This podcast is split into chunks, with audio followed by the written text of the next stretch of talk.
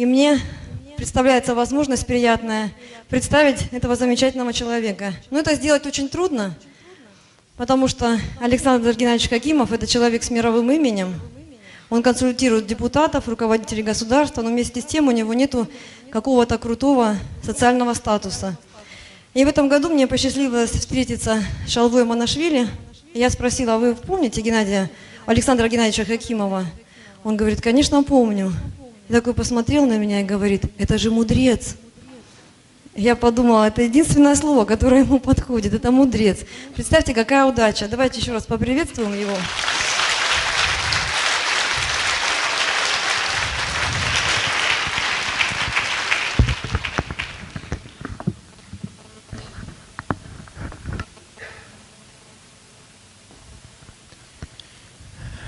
Есть мудрецы, конечно, в мире, и, есть также люди, которые принимают образ жизни мудрецов. Их можно рассматривать на одном уровне. Также есть люди, ученые в этом мире, которые в будущем будут мудрецами. И есть люди, которые принимают образ жизни ученых. Их тоже можно рассматривать на одном уровне. Есть настоящие мужчины в этом мире.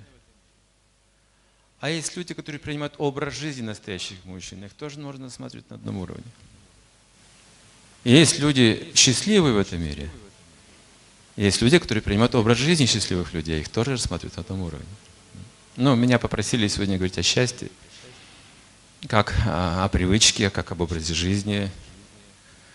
Это то, что должно стать нашим ну, обычным поведением, обычным образом мысли счастья, поскольку это наша природа.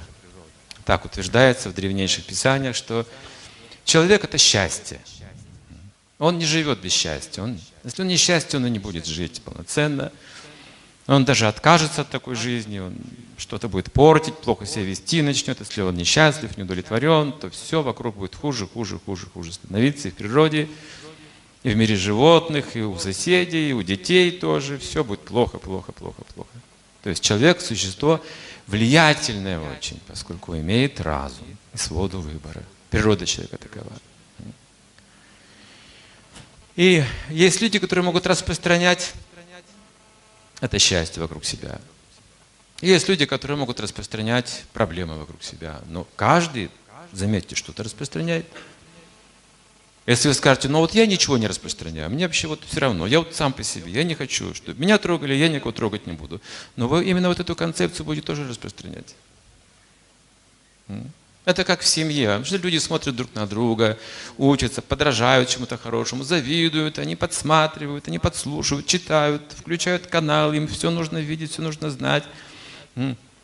Мы сами хотим какого-то влияния, какие-то впечатления, потому что это именно в нашем понимании счастья.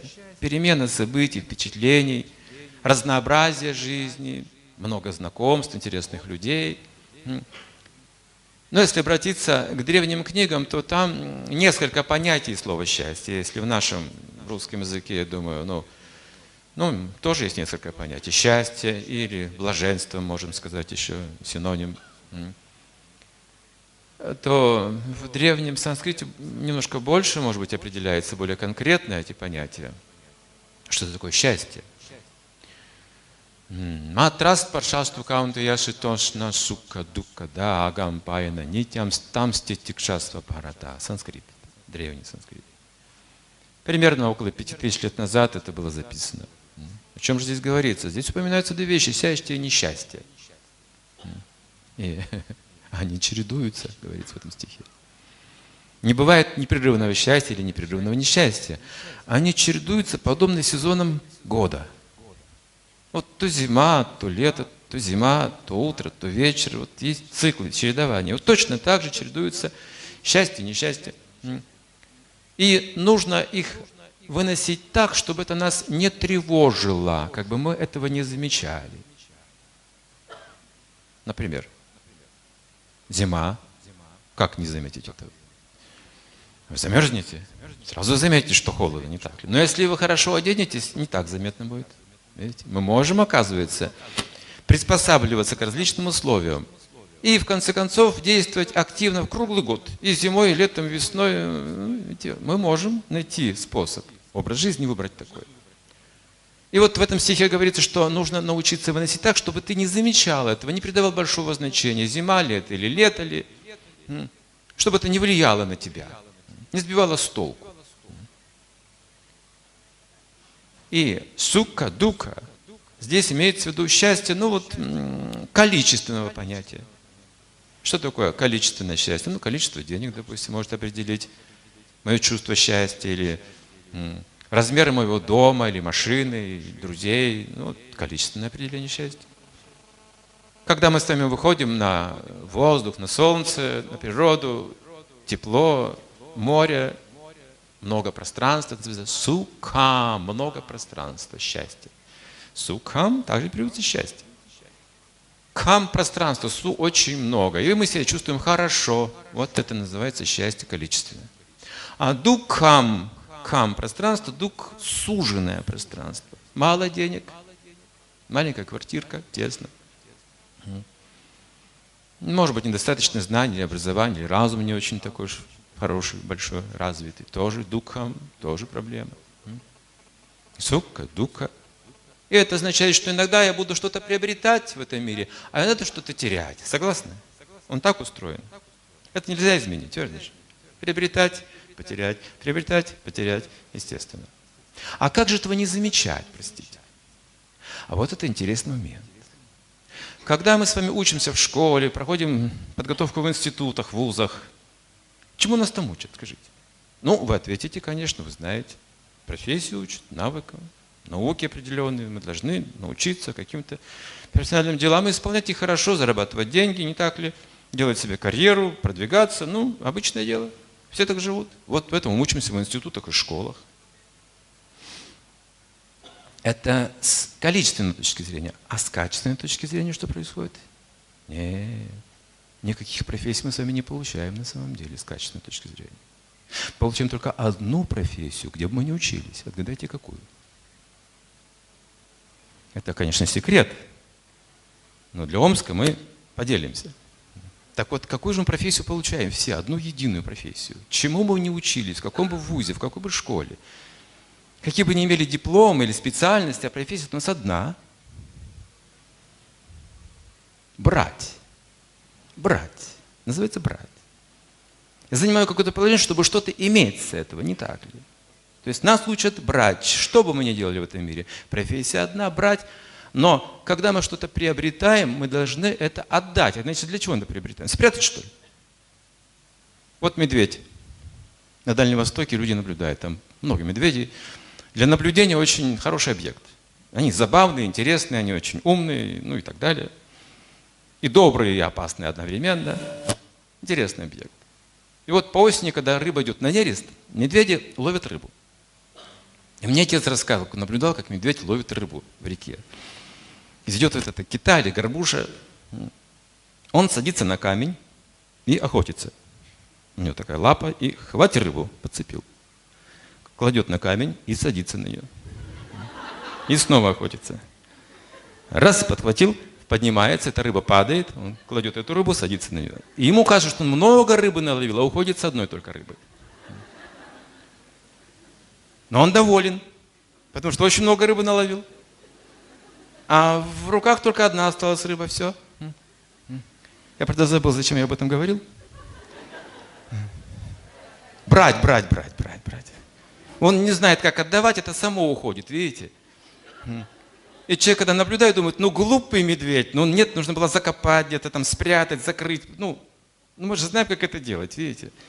Собственно, ну для этого мы все это и накапливаем, что где-то закрывать в банках свои счета, электронные там замки, блоки ставить, чтобы никто не взломал, мы замки, мы научились всем этому. Главное это замок, замок поставить. Оградить все это. А древние говорят, нет, профессия не закончена, когда вы только умеете брать. Вы все это понапрячете, и, конечно, вам ничего не будет хватать друг от друга.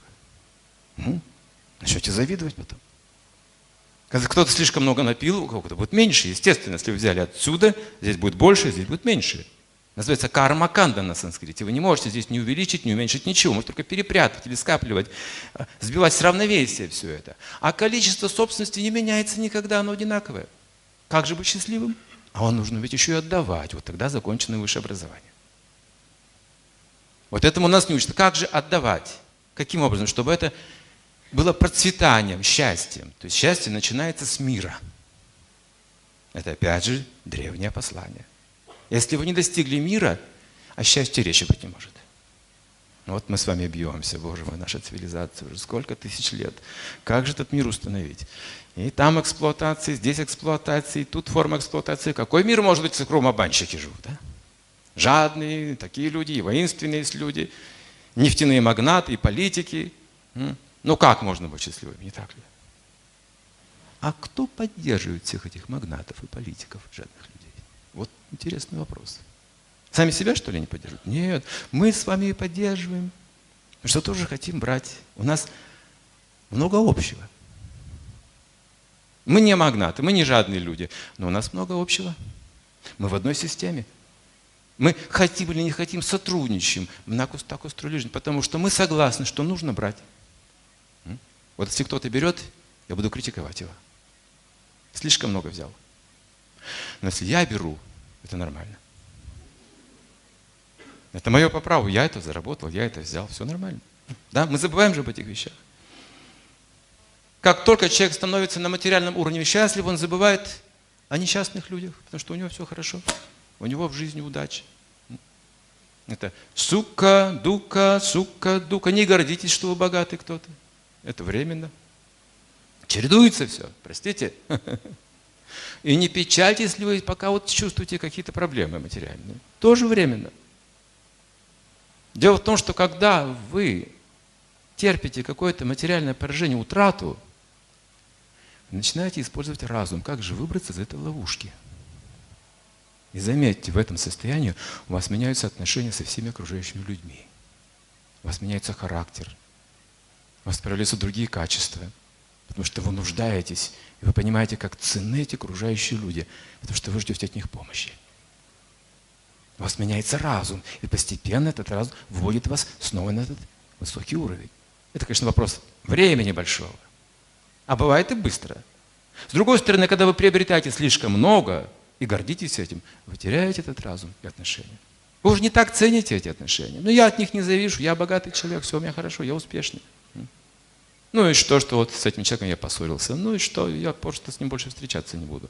А потом выясняется, мир-то тесен. Ты, конечно, встретишься где-то с этим человеком. Более того, ты еще у него помощи попросишь потом.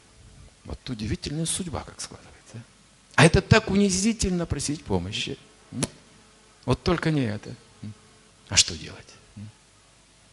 Как говорят веды, есть три способа удовлетворять все наши желания. Мантра, тантра, янтра. Вот три названия существуют. Мантра – это обращение. Просто обращаетесь и получаете. Ну, вот обращайтесь к матери, ребенок. Дай то, или папа, мама, дайте это. И они делают это. Вот все просто. Мантра называется. Мантра – это звуковое обращение. Но это работает только тогда, когда у вас есть взаимоотношения глубокие. Достаточно просто обратиться, и вы получаете. Если ребенок обращается к матери, к отцу, хочу есть, немедленно получает все необходимое. Одежду, пожалуйста, в школу, пожалуйста. Они его обеспечивают. Все, что нужно, дорогой мой, для тебя. Что это? Это самые глубокие родственные отношения. Мантра работает, видите? Точно так же с высшими силами. Если есть такие отношения, вы можете просто мантру произносить, и все. Это будет работать. Ну а если нет отношений, ну тогда тантра. Тантрический способ означает поклонение, служение. Через служение и поклонение, и почтение и уважение ты можешь получить желаемое. Отношений нет, но я говорю, но мне вот, я бедствую. Я бедный человек, а вы богатый человек, помогите мне. Хорошо, я помогу тебе, вот работа есть. Выходи на работу, трудись, я тебе буду оплачивать. Вот каждую такую сумму договорились, есть договор, все, работай и получай, работай и получай, работай. Тантрический способ. Здесь тоже есть отношения, деловые отношения, основанные на договорах, законах каких-то. Если я приступаю эти законы, я теряю работу. Но если этот способ тоже не работает, ну не могу я смириться, знаете, на кого-то работать. Ну не нравится мне еще такой подход в жизни, но почему нужно на кого-то вообще работать? Я хочу быть свободным человеком, но отношений у меня нет ни с кем. Я ненавижу этих богатых, я презираю бедных, и сам я непонятно кто, и себя тоже презираю, потому что я никто. И как же мне стать человеком? А есть еще янтра, оказывается. Янтра означает машина. Я могу создать какую-то машину, механизм, без всяких отношений управлять механизмом. Например, грубый пример, но распространенный пример. Оружие – это машина, янтра. Я беру чик, чик, деньги. И все, и вы даете деньги, все просто. Не нужно никаких отношений, янтра есть. Попробуйте не дать деньги. Ну, конечно, вы можете это выбрать, это же ваша проблема, не моя. Янтр означает наука, техника, оружие, конечно же, безусловно, чтобы управлять и получать желаемое, доминировать, не имея отношений. Если даже ненавидим друг друга, вы все равно сделаете, как я хочу, если у меня есть оружие или власть. Я рассмотрю вас тоже как янтру, как машину. Я могу вас эксплуатировать. Тоже янтра. И вот три способа. Любовь, служение, честный труд и преступная деятельность получится. Мантра, тантра, янтра. Сейчас в наше время мантра утрачена. Конечно, мы говорим о мантрах. К концу беседы обычно мы приводим к этим моментам. Но немногие люди могут понять, как этим пользоваться сейчас. Они говорят, это что, молитва? Возможно, молитва, да. А как? Ну, молитва, вот как? Ну, я вот прошу иногда и молюсь. Какую молитву мне посоветуете? Что мне нужно? Нет, никакую молитву. Мы должны отношения развивать. Молитва – это отношения, это не просто текст какой-то бумажный нужно произнести, и потом с неба упадет что-то. А если не упадет, то значит ну, нет Бога, не существует. Отношения. Эти отношения строятся в сердце, не, не где-то еще. Ни в какой ни конфессии, ни в каких-то еще местах. В сердце, в сердце это существует. Вот, вот там и начинается счастье. Именно вот в этом месте, это обиталище счастья, сердце человека говорится, потому что он человек разумный, homo sapiens. А разум означает, он может обнаружить, найти это счастье. Тонкий разум, тонкий вкус – это тоже разум. Например, пища. Пища. Мы же разбираемся в этом. Мы не будем есть какую-то испорченную пищу, отвратительный вкус и запах имеющий. Нет. Ну а свинья может, это что такое? Разные типы разума, разные типы чувств. И кому-то это кажется вполне вкусным, приятным, кому-то кажется отвратительным. Это различные типы разума человеческого. И цель цивилизации – сделать тонким, тонкие вкусы возвышенные, развивать утонченное восприятие, как, например, в Древнем Китае. Я узнал недавно, что в Древнем Китае – Система образования была построена так. Во всех учебных заведениях, особенно в высших учебных заведениях. Сначала вы изучаете два предмета, а потом все остальные. Первый предмет – это музыка. А второй предмет – это изобразительное искусство, а потом только все остальное. Сначала должны научиться слушать красоту, потом видеть красоту, а только потом вы можете что-то научиться делать в этом мире. Если вы не видите ни красоты, не слышите ни красоты, что же вы можете сделать в этом мире? Что же вы можете дать этому всему? Если вы видите красоту, уникальная особенность этого феномена в том, что вы сразу хотите кому-то это представить, показать. Отдать немедленно. Вот только получите, сразу говорите, кто? Идите сюда, посмотрите. Вы видели это? Автоматически это происходит, отдача. Но если вы не видите красоты, нет такого. Все, что мы прячем к себе в закрома, не имеет ни красоты, ни гармонии, ни смысла. Потому что если вы прикасаетесь к совершенству, вы немедленно это покажете другим. Поделитесь. Потому что сокровенное – это главное, когда вы обмениваетесь вот этими сокровенными вещами. Вот это глубочайшее счастье. Мы любим красиво наряжаться и выходить в общество. Тоже чувствуем какое-то счастье, тут красота, тут красота, общение. Вот нам нравится немножко вот гламурное такое общество, вот как бы прообраз счастья такой. Более-менее внешняя энергия. Итак, мы учимся мантре сегодня. Чтобы восстановить цивилизацию счастья, нужна мантра. И так есть много пространства, как этот большой зал. Есть сужное пространство, не так много. Сколько мне надо? Сколько пространства мне нужно для счастья полного? Веды говорят, в этих категориях счастье не описывается, потому что потребности безграничны у человека. Границ нет. Поэтому есть еще один термин счастья. Называется ананда. Называется безграничное счастье. Вот я всегда удивлялся людям. Вот Черное море. Или Охотское море я был тоже. Там Тихий океан. Или Атлантический океан. Вот они купаются в Черном море на берегу. Ну, может, там метров на 50 они могут отплыть. Ну, хорошие пловцы на 100, вернуться обратно. В основном все вот тут где-то в волнах купаются, ныряют. Потом говорят, я купался в Черном море. Ну, посмотрите, вот с самолета, с высоты, где ты там купался вообще? Да тебя там и не было в Черном море. Вообще. Где-то там поплескался так на берегу чуть-чуть и ушел, и все. И он, у вас впечатление, в Черном море купался. Все, сколько воды, использовали, можно в бассейне залить то же самое. Но вот нет, Черное море надо мне. Смотрите, мне нужно пространство, вот это ощущение я получаю, получаю, получаю. Грандиоз. А в Тихом океане купались? О, я вас уверяю. Совсем другое ощущение. Это какое Черное море, это лужа просто. Вот Тихий океан, это да. А вы плавали над Марианской впадиной. Что вы чувствовали? Вы понимаете, что происходит? Потому что наш ум очень глубокий.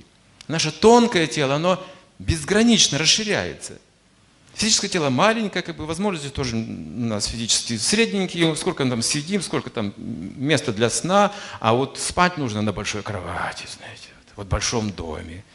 Вот я должен думать это все, внутри вот иметь вот это, сука, вот много-много мне должно быть все. Я должен это понимать, воспринимать. Космос научиться воспринимать. Хорошо, это нормальный пример. И то, что мы в Черном море купаемся, мы гордимся потом. А в Тихом океане тем более. А кто-то гордится, что он живет во Вселенной в этой. Забыли, видите. Самое главное это забыли. Про Черное море мы помним. А про, про Вселенную забыли. У нас столько перед, перед нами пространства, столько богатства, столько энергии. В Писании говорится, что человек это, каждый человек, очень богатое существо, безмерно богатое существо. Каждый, каждый, каждый человек. Что он живет в безграничном мире для него. Где все есть для каждого. Достаточно энергии. Но если недостаточно развитый разум, ему кажется, что чего-то не хватает. Вы на самом деле думаете, что чего не хватает? Знаете, чего не хватает? Чего у нас нет. А почему? А потому что у других есть. Вот в чем проблема. Если у других этого не было, было бы все хорошо. Мне всем бы все хватало. Но как только у других это появляется, сразу всем не хватает. Вот он прогресс. Как только у соседа хорошая машина, лучше моей, мне сразу чего-то не хватает. Все. А там жена красивее, сразу чего-то не хватает. А там чуть-чуть больше денег у кого-то, сразу не хватает у меня денег, понимаете? Это же иллюзия. На самом деле вы так думаете, что чего-то не хватает. Да нам это и не нужно вообще. Даже то, что нам не хватает, нам это не нужно. Нам нужно счастье просто. Счастье внутри меня. Это называется атмарама на санскрите. Способность быть счастливым внутри себя. Независимо от того, что мне хватает или не хватает сукадука, внешних, количественных вещей. Качество. Счастье – это качество. Вот и все. Это не количество. И говорится, что достаточно маленькой крупицы счастья настоящего, чтобы человек был безмерно благодарен. И даже не постоянно, а хотя бы иногда. Чтобы просто помнить это. И уже достаточно прожил здоровую, нормальную жизнь, полезную для миллионов людей. Если соприкоснется с крупицей настоящего счастья, хотя бы мгновение его испытает, все, это уже другой человек. Он никогда не будет жить просто, чтобы брать, брать, брать, он получает образование. Значит, собственно говоря, главное наше образование – научиться быть счастливым человеком. Вот как же это?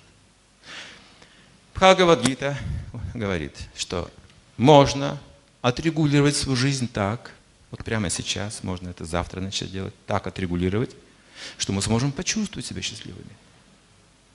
Еда, отдых, работа, сон – и йога. Пять вещей. Отрегулируйте это. Ну, еду мы имеем. Сон тоже умеем спать. Кто не умеет спать? Ну, к этому, конечно, можно еще вернуться. Я могу на себя смело взять, что не все умеют спать. И не все умеют есть. Скорее всего, никто здесь не умеет спать есть. Это, может быть, слишком сильное утверждение. Но я вас подготовил к нему. Я сразу это сказал, может быть, был бы вызов. Но на самом деле, если вы отрегулируете просто сон и еду, ваша качественная жизнь совершенно сразу изменится. Намного лучше. Ну, на 50% точно. Уже страданий будет меньше. На 50% это, я вам скажу, большой шаг. Но если вы еще отрегулируете работу и отдых, ну, вы будете ходить немножко над землей чуть-чуть. В таком всегда приподнятом настроении. И сны будут сниться уже другие. Я вас уверяю. Потому что наша проблема вся в стрессах, в неудовлетворении, в раздражении, в чувстве вины, накопленной внутри. А почему? Неотрегулированная деятельность наша. Если деятельность, труд, работа, отдых, еда, сон отрегулированы, вы чувствуете себя хорошо по природе вещей. Это ваша природа. Даже когда вы здоровы, вы чувствуете себя хорошо, а больным плохо, вот и все. И когда мы чувствуем себя не очень хорошо, значит, просто мы больны. А больному нужна диета, ограничения определенные и регуляции, вот и все. И на самом деле, когда мы принимаем такие, такую диету ограничений, нам становится лучше. День ото дня. Еще и лекарства добавляем. И вообще. Почему? Что, здоровый? Я могу улыбаться просто потому, что я живу. И не грубить никому, потому что я не раздражен никогда. У меня все в порядке со мной. Я готов общаться с людьми весело, счастливо. Делиться ценными какими-то вещами, не говорить какие-то глупости при этом. И знания иметь. Сейчас проблема общества главная в том, что недостаток интеллектуального труда у человека. Умственной нагрузки мало. Он не изучает сейчас философию жизни. Изучаем профессии, что просто потом работать, а в работе там конкуренция, там конфликты, там деньги, там карьера, знаете, вот все, вся философия. Кончается раздражение просто постоянными, постоянной борьбой за существование. Друзья становятся врагами и прочее. Враги заключают союз, когда выгодно. Унизительно все это. Что за жизнь такая? Приходится вот так вот, понимаете? Ради денег, ради положения, лебезите, все что угодно приходится делать. И я еще одно возьму на себя смелость, скажу, что йога нам недоступна сейчас. Но она привлекает все эти годы, начиная вот еще с 60-х годов, когда она появилась впервые на экранах. Индийские йоги, кто они? С тех пор этот интерес не иссякает, собственно говоря, в этом регионе, увеличивается. Недавно был Международный день йоги, он проходил в Омске тоже. Что я был в Казахстане, в то время меня пригласил индийский посол в Бишкек провести тоже там лекцию вот в этот день всемирной йоги. Поэтому мы были в гостях. Я не знаю, как было это было в России. Как? Все занимались йогой в этот день? Вы тоже? Ну, нужно было, а как же? Йога означает, что вы, йога-связь, вы связаны с источником счастья. Вот это йога. Это не гимнастика, это не просто, это образ жизни. Это целая философия. Йога означает, это не религия, это не политика, это не экономика. А что это такое? Это самоосознание. Познайте свое счастье, себя. Это йога. А, с трудом верится, да. Ну, приятно слушать, конечно, но с трудом верится. Но все же пытаются быть счастливыми. Ну, вы сейчас красиво говорите со сцены. А как сделать-то все это? Вы-то сами счастливы? Ну, честно скажите, вот сейчас вы на сцене. Ну, это просто вам хорошо, потому что вот тут красуетесь перед всеми, правда же? А если вот это вот то счастье, о котором вы говорите, оно достижимо вообще? Пока вы непосредственно своими чувствами не соприкоснетесь с этим счастьем, вы ни за что не поверите в это. Не поверите. Даже если подробно рассказать, поэтому йога начинается с самых примитивных вещей. Во что поверит любой человек. Например, что-то открыто нам в йоге. С чем мы связаны, с чем мы чувствуем связь в нашем теле с желудком. Это мы прекрасно понимаем. Да? Он сам о себе говорит, что какое-то несколько часов, оп, иди, говорит, за стол ешь. И мы идем. Вот это называется йога. Не то, что, знаете, я вот верю, что мне нужно пойти и поесть. Вот у меня вера такая, понимаете. Я в такой конфессии, что я должен идти есть три раза в день. Это же глупости какие-то. Если, конечно же, у него желудок не работает вообще, ему говорят, ну, пора в тебе надо поесть, ну, ну, не хочешь, ну, надо, ты же больной, ну, надо вот сейчас поесть тебе. Потому что у него нет йоги, нет связи с желудком. Потерял, заболел. Но если желудок здоровый, зачем ему вера? Вот, бррр, и все, сам голос подает. И хотите, не хотите, идете, готовите и работаете, и, и кормите его. А вход пищи какой, смотрите, вход – через вот это место. Запах и вкус. Иначе пища не усвоится. Нет. Если не будет настоящего запаха, попробуйте заткнуть нос, язык изолентой обмотать, ешьте. Ну, конечно, вы можете механически пережевывать и глотать какой-то. Через несколько дней у вас будут серьезные проблемы. Потому что Пищу-то разум должен принять. Вот это йога уже. Вот это нужно все постепенно познавать. Что же происходит? Что это за процессы такие? И тут мы начнем понимать, что процессы, главное, происходят внутри меня, в разуме, а потом уже это откликается в органах, в мышцах, в костной системе, в нервной системе, в кровеносной системе, как следствие этого всего. Тело – это следствие внутренней энергии человека. Вы испугались, тело подпрыгнуло. Внутренняя энергия. Вы посмотрели на лимон, слюна потекла. Ну, как интересно. Как все работает. На тонком уровне мысли руководят процессами в теле. И разум. Если разум возвышен, удивительно, тело становится чистым. Это йога. Йога, значит, возвышается постепенно ум и разум. Потому что мы в себе должны найти чистые энергии. Вот это чистота. Вот что дает первая, первая сестра божественности – чистота. По, по мере очищения тела и ума вы чувствуете все больше и больше радости внутри. И чуть-чуть, еще чуть-чуть, еще немножко, еще чуть-чуть. И в конце концов просто выходите утром на улицу в виде солнца. А, какое счастье! С чего ради? Сумасшедший, что ли? А вот критическая черта пришла, и вы, вы начинаете воспринимать все по-настоящему. А есть другое. Чуть-чуть расстройство. Ну, чуть-чуть, ничего же. Потом еще чуть-чуть. Еще чуть-чуть, еще чуть-чуть. Вот какой-то человек просто проходит там, или машина приехала, с грязью облила. Ай, черт! Что такое? Накопился негатив, вы не можете терпеть. Даже маленьких вещей простить не можете друг другу. В Казахстане удивительная э, сейчас э, ситуация относительно самоубийств. Подростки, как, знаете, какая-то мода пошла, парами сбрасываются с 11 этажей. На пару. И берутся за руки и... Вот совсем недавно еще две девочки разбились. Письмо пишут в конце. Посмертное письмо одна написала. В чем причина? Никакой, никакого основания, никакой глубокой причины нет.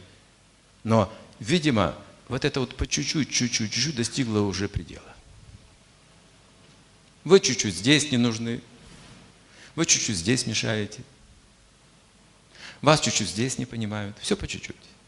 А в итоге так плохо все. Потому что везде по чуть-чуть. В конце так плохо становится. Вот вы живете семейной жизнью. Так происходит. Ну, чуть-чуть там грубое слово срывается. Ну, чуть-чуть же. Потом еще чуть-чуть. И годами, годами, в конце концов, вы чувствуете, не хочется больше жить вместе. Накопилось. А ведь можно же наоборот, йога, наоборот, чуть-чуть счастья. Да чуть-чуть совсем, ну цветок подарил, хорошее слово сказал. Ну всякое бывает, но все равно нужно, что-то хорошее. Еще чуть-чуть, еще, еще, еще, еще. И потом совсем немножко, и вы просто расцветаете. Вы тоже достигли этого уровня. Восприятие, восприятие. Не, не сомневаетесь больше, что все хорошо, вы верите. И когда вы так верите, и человек случайно что-то дурное говорит, вы даже не замечаете. Вы понимаете, ну это сорвалось у него. Не нужно даже на это внимание обращать. Вы сами же себе говорите это. Что в этом ничего страшного такого нет. Вообще в этом ничего страшного. Я же знаю этого человека. Он хороший человек. Вы не верите в плохое, потому что вы йога, вы связаны с хорошим. Вы не можете принять ничего плохого. Ваш ум становится самосветящимся. Самосветящимся. Он не приживаются дурные мысли. Вы заметите что-то плохое в этом мире, думаете, но вы думаете при, помощи уже разума, что это закон творения, ну да, бывают такие проявления. Но в них ничего плохого нет. Это очищение. Почему жена ругаются? Это очищение. В этом ничего плохого нет. Плохое, когда они оскорбляют друг друга, унижают друг друга. Вот это плохо. А то, что не ругаются, конфликтуют, это нормально, это очищение. Да, потому что они видят недостатки друг друга, они говорят об этом. И неприятно, что вот кто-то мне указывает на мои недостатки. Они ругаются, но это же хорошо. Так они узнают лучше друг друга. Но если они унижают друг друга, запрещают говорить правду, это другой вопрос. Итак, вся жизнь строится на правилах и регуляциях. Йога, яма, не яма, это правила регуляции. Хотите почувствовать счастье, вот делайте так. Просыпайтесь рано утром, вы должны что-то сразу же хорошее вспомнить и хорошее сказать. Ну не просто хорошее, но самое лучшее, самое важное. Давайте подумаем, что сейчас самое важное в нашей жизни. Ну самое лучшее для нас. Вот это вы должны с утра сразу же вспомнить. Как только глаза открываете, сразу нужно вспомнить самое лучшее. И сказать самое хорошее. В священной книге говорится, что когда человек просыпается, что он должен сказать, произнести имя Бога громко. Ну, проснулся, все. Вот с этого начинается день. С божественного понимания, какого-то восприятия. Это йога. Связь есть, все установили уже. Мантра. Звук просто. Просто звук. Но это самый лучший звук. Поймите, он в сердце проникает. С годами это проникает в сердце. И в этом настроении вы уже можете делать другие вещи, умываться, допустим. Вы же умываетесь, конечно, умываетесь. Это привычно, привычно, видите. Это же хорошо, хорошо. Что ж тут сложного? И все остальное тоже можно сделать привычным. Делать хорошие вещи. Поэтому это прописывается в ведах. Слова хорошие, мысли хорошие. Но самое трудное – контроль ума. Это центр всей йоги. Вот с ним совладать сложно. И задача заключается в том, чтобы научиться быть удовлетворенным тем, что я имею. Вот это означает счастливый ум. Но вот рассмотрите свою жизнь, то, что вы имеете. Полюбите это. Полюбите вот вашу квартиру, как бы она ни была. Пусть это будет коммунальная квартира. Пусть у вас съемная квартира. Пусть у вас пока палатка где-нибудь у реки. А может вы бомж, под лестницей спите. Полюбите это место тоже. Я серьезно говорю. Мы жили в коммунальной квартире, когда дочь была маленькая, сейчас она уже взрослая, замужем. Не, мы в Петербурге жили в коммунальной квартире. Было еще раз, два, три соседа. Одна кухня, одна ванна, один туалет. И поскольку мы имели опыт с женой жить в отдельной квартире, ну, мы печалились иногда. И ждали, когда вот мы, сменятся обстоятельства, когда будет возможность нам жить в отдельной квартире. Это естественно, все желают жить в отдельной квартире. А дочь-то наша не имела такого опыта. Она маленькая была. Она росла в этой коммунальной квартире. А мы только и думали, вот это коммунальная квартира. Здесь солнечный луч не попадает даже солнце туда, в эту квартиру, понимаете? Ну, двор-колодец, первый этаж вообще. Над окнами еще козырек какой-то там, понимаете? И солнце, если отражается несколько раз от стекла, иногда попадает в комнату. И даже днем нужно включать свет, чтобы что-то было видно. А шторы зачем раздвигать? Там сразу вот через двор колодец другие окна, там все видно. Шторы всегда задернуты круглые сутки. И когда мы вселились в эту комнату, в коммуналке, соседка пришла, которая живет там уже давно, уже ребенок у него вырос, говорит, вы, говорит, зря, вы молодые, зачем вы сюда пришли вообще? Зачем вы сюда вот свою жизнь? Здесь все заболевают туберкулезом вообще. О, мы ужасались, кошмар. Ну, мы планировали, мы съедем с этой коммуналки, при первой возможности что-то придумаем, ну, ну что-то сделаем, ну, как и все, тоже верят же в свои силы. И мы тоже верили. А дочь не понимала этого ничего. Мы ходили гулять в вторический сад в Петербурге, для нее это был рай, а для нас это просто все сгаженные собаками газоны. Мы-то с ней с Дальнего Востока, там природа, понимаете, там Охотское море, там Японское море, там заповедники – там медведи ходят по поселкам, где я жил. А тут таврический сад, и эти собаки испражняются, знаете, в этих в кофточках таких с бантиками. И хозяева это потом берут бумажки и все это прячут, потом выносят. Особенно по весне. Вот все изгажено, потому что это же все замораживается. Свежее мороженое. Вот, вот так мы смотрели на Петербург, на этот гнилой вообще эти подъезды гнилые, там какой-то пар идет снизу всегда, каких-то разложений кошачьих. И комары летают такие, он даже укусить-то вас не может, падает просто на вас, понимаете? Вот там, на, в Сибири, комар еще не сел уже, кусает вас, понимаете, уже кровь вытягивает. Дым, не дым, его не беспокоит. Здоровье, понимаете? Вот, вот, вот станьте, говорит, такими, как эти комары, вот, вот, вот туберкулез у вас будет. Но у нас была йога. Каждое утро я поднимался в 4 часа утра, чтобы заниматься йогой. Но это было вот еще начало, знаете, это вот миссионерство, вот мы были пионеры, мы чувствовали, что мы что-то делаем совершенно новое. Мы были очень вдохновлены, конечно же, этими новыми знаниями, этой практикой, когда мы начали практиковать вегетарианство, ранние подъемы, медитацию. Боже мой, да у нас все перевернулось, у нас пошел энтузиазм, энергия изнутри пошла, радость. И коммуналка это, понимаете? И, конечно, когда мы вспоминали про коммуналку, мы бы грустили, конечно, но недолго. Потому что тут же у нас были какие-то дела и прочее, прочее, прочее, прочее. Ну и, наконец, мы съехали с этой коммуналки, как и планировали. Ну, вообще сменили регион, мы уехали на Урал. Жили много лет на Урале, у нас там были другие дела очень важные. Мы сделали школу для детей специальную, духовную, чтобы там тоже была йога и питание соответствующее. Дочь училась в этой школе, другие дети тоже учились в этой школе, и мы это все поддерживали. Ну вот думаем, а жена мне говорила, вот, вот знаешь, что я боюсь? Вот ребенок сейчас живет в этой коммуналке, да, вот это вот грязный, темный, вот это вот столетние вот эти вот стены. Ведь это же будет ее детство. Это же будет ее самскара, пожизненное впечатление, отпечаток. Родина станет, понимаете? Вот это вот помойные ямы. Вот она беспокоилась об этом. И говорит, ну она еще маленькая, она, может быть, даже не вспомнит потом. Сменим обстоятельства, там же лучше будет. Она забудет это все. Вот с этими мыслями уехали на Урал. И затем она выросла.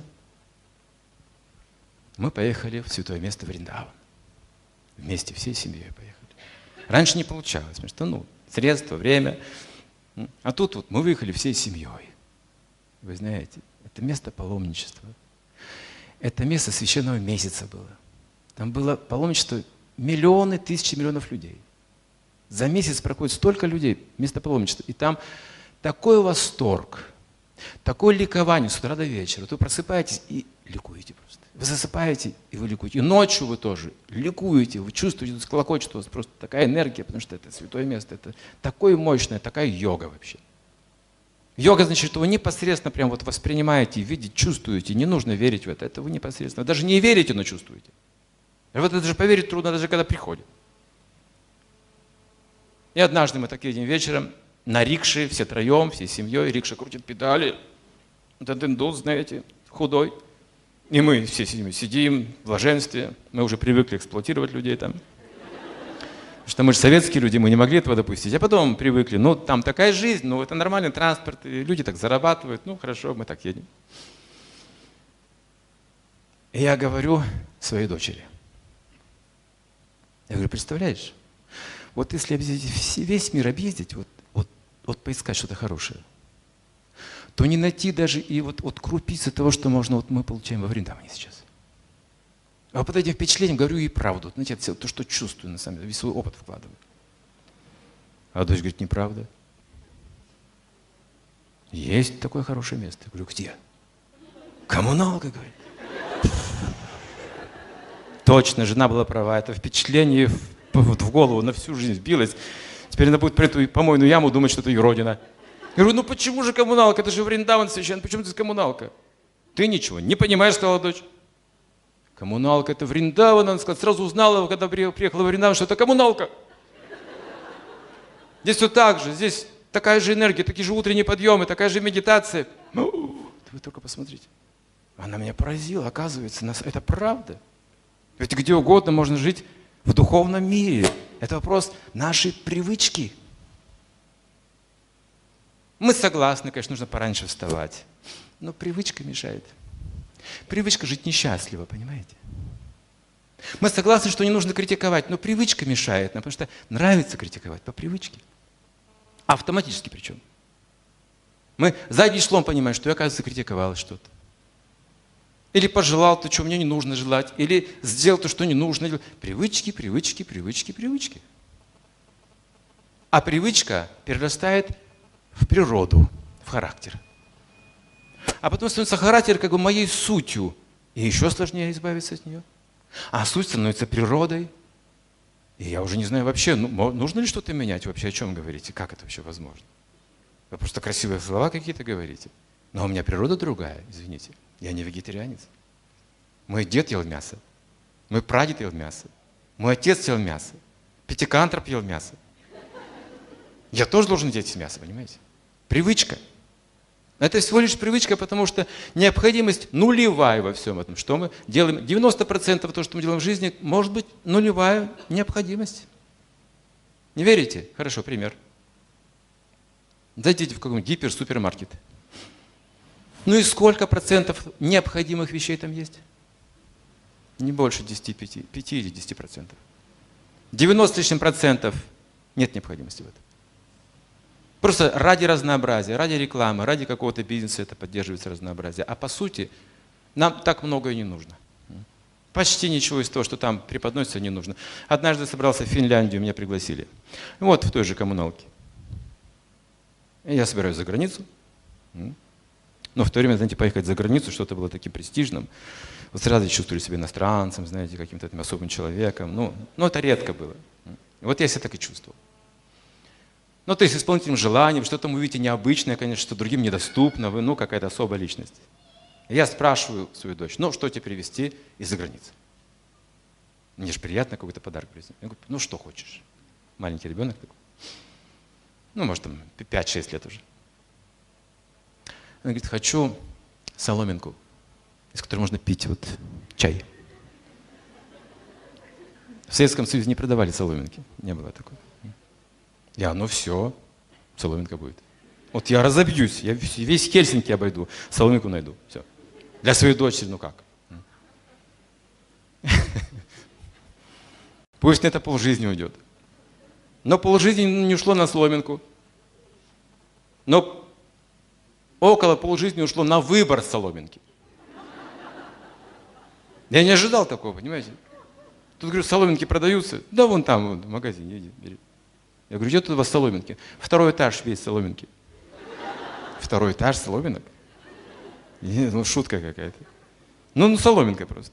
Я точно видел второй этаж, полностью соломинки одни. И рифленый, гофрированный, спиралевидный, со значками, с подсветкой. Разноцветный. Боже мой. И разные калибры еще же, понимаете? От полутора сантиметров до двух миллиметров. И, вот, и, и всегда что-то новое еще преподносится там. Я был ошарашен. У меня ушло два часа, чтобы выбрать соломинку. Какую же выбрать соломинку-то вообще? Была бы одна соломинка, это просто было, понимаете? Ну, вот несчастье на мою голову. И тут две девочки местные ходят и говорят, вот с этой пили, вот с этой пили, вот с этой, с этой. О, с этой не пили, вот эту берем. Видите, сколько нужно для счастья соломинка, оказывается. У жены была юбка, зеленая, как сейчас помню с одной дыркой. Но поскольку юбка была гофрированная, дырка ну, не так была видна. Особенно при движении, но то видна, то не видна. То есть не так уж важно было, понимаете. У меня был один свитер и брюки, штормовка.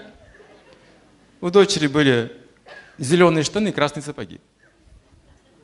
90-е годы. Эта фотография у нас сохранилась, и когда мы дочери показываем, если ругает нас, как вы меня вообще одевали, вы что, смотрите, чучело какое-то вообще. А у нас матрас, пожалуйста, каунт вяж и тошна штука. Не, не замечай все это. Мы в йоге, понимаете, нам все равно. И жена ходила 15 лет этой юбки почти, около 15 лет. А потом купила ногу. Говорю, ты зачем купила юбку? У тебя же есть юбка. Как все было просто. Открываешь шкаф, там одна юбка. И даже думать не нужно. Одеваешь пошел. Очень большое счастье, понимаете? Но как же сложно открывать, а там вы не знаете, что делать вообще. Чтобы собраться куда-то, большая проблема. Скажите, сколько уходит нервов, сколько уходит энергии часто на это. Я, может быть, шучу, конечно, но вы понимаете, о чем речь идет. Я снова собрался за границу. И снова вспомнил про дочь. Так, что же привезти? Тут она ничего не сказала. Ну, это уже не Финляндия, это Швеция, это круче. Но что-то покруче папа привези, я не знаю что. Соломинка уже не пойдет. Все-таки Стокгольм. Поехали в Стокгольм. Ну, там к друзьям, там у них ферма, понимаете, там целая община, там тоже храм, йога, и мы все тут. И э, туда ездили э, мои друзья из постсоветского пространства за, как это называется, second hand здесь. Вот тогда это слово появилось впервые. То есть они ездили на свалки туда. Я говорю, что же вы на свалке ездите в Швецию? Ну что ж так, ну, ну русских позорите вообще. Он говорит, ты не понимаешь, в Швеции свалки это как наши супермаркеты. Это как магазины, там тент есть, то есть там вешалки, там все сортировано. Там можно машину взять бесплатно, допустим. Да, телефон бесплатно, одежду любую бесплатно, а практически все новое. Это же Швеция. Поэтому мы туда ездим, вот и в Россию привозим, поскольку в России этого нет, и денег нет, это не было ни у кого.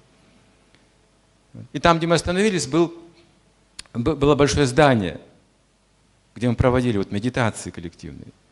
Мне сказали, там вот э, наверху есть браман на чердаке. Браман означает, что там все вот что-то забыли, там все туда складывают. Типа тоже такой свалки своей. Ну, вот иди, говорит, посмотри, если что-то найдешь ценное, твое, просто так. Я пошел, там одежды полным-полно. Но мне ничего не нужно, я смотрю, комбинезон. На моего ребенка, точно-точно. Новый, розовый, красивый. Взял его. Еще один взял, тоже нашел комбинезон.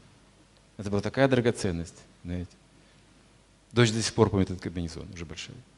И благодарна, что привез этот комбинезон. Я не знаю, как-то мы, мы были счастливы по-другому.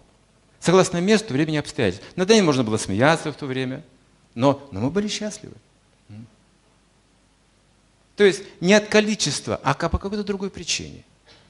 На самом деле мы не замечали этих вещей. Кто как там живет, какие обстоятельства. Мы просто любили вот эту жизнь, в которой мы находились непосредственно. Пусть это подвал был, пусть это была улица какая-то или прогулка какая-то. Мы пытались любить, потому что занимались йогой. Это автоматически происходило. Если вы займетесь йогой, автоматически вы начнете любить начинать. Потому что центры открываются. Куда же вы это денете? Вы пить не захотите, курить не захотите. Зачем все это нужно? Ведь это же оттупляет наше сознание. Собственно говоря, это превращает нас постепенно в животных, которые не, не могут мыслить, если честно говорить. А все это отражается на наших отношениях в браке. Где там счастье? Если один сосредоточен на себе, отупел, означает на себе сосредоточен, и другой отупел, сосредоточен на себе, то все уединятся в компьютерные игры, во что-то еще, у каждого своя жизнь, в виртуальной реальности. Нет связи, нет йоги между нами. Все. Жизнь нас отчуждает, отчуждает, разбрасывает, разбрасывает. А счастье, когда мы вместе чувствуем эту красоту, гармонию, переживания, мы делимся. Если нам нечем поделиться, тогда я включаю телевизор. А правда? А иначе как? Так сдохнуть со скуки можно, правда? В семье. Приходите домой, что там делать? Пришел домой, там ты сидишь, Высоцкий пел еще. Тут за день так накувыркаешься, домой пришел, там ты сидишь. Ну вот так. Актуальная тема. Ну а где мне сиди, как не дома? В чем я виноват вообще? А в том, что у тебя за душой у меня ничего нету. Вот без вины виноватый получается. Вот я прихожу, а счастья нет. Может, он и было когда-то, ну, не так много, но как-то кончается быстро слишком все. Потому что где же источник счастья? Мы же должны найти главный принцип. И об этом и говорят ведические книги. Как же подобраться к источнику счастья? В западном мире, не в ведическом мире, об этом говорят религии. Другим языком совсем. То, что мы сейчас называем религия, это просто другой язык знания. Вы не можете все рассказать при помощи йоги, если человек не занимается йогой, он просто не сможет понять, о чем вы говорите. Тогда вы говорите религиозным языком. Через веру человека действуете, через богобоязненность действуете. По-другому это. Но по сути смысл передать знание, импульс к тому, чтобы люди ограничили свои дурные наклонности и начали поступать праведным образом. Привычку нужно выработать к этому автоматически. Вот вы проходите по улице и кому-то плохо. Автоматически должно быть, не раздумывая. Конечно, нужно помочь, верно же? Но у нас привычка другая выработалась. Конечно, нужно помочь, но не мое дело. Привычка. Не мое дело. Это привычка, не мое дело. У меня своя, у них своя жизнь, не мое это дело. Есть какие-то службы, пусть вызовут, вот пусть занимаются этим. Это не мое дело. Я просто говорю о привычке. Вот это мужчина, это женщина, что? Это привычка. Не удивляйтесь. Потому что на самом деле душа еще есть. И у мужчины, и у женщины там внутри. Но мы по привычке видим пол. Потому что эта привычка приятная. Вот и все. Мы выбираем это. Это выбор. Так как же нам выбрать свое счастье? Нужно образование. Нужно знать, что такое связь йога.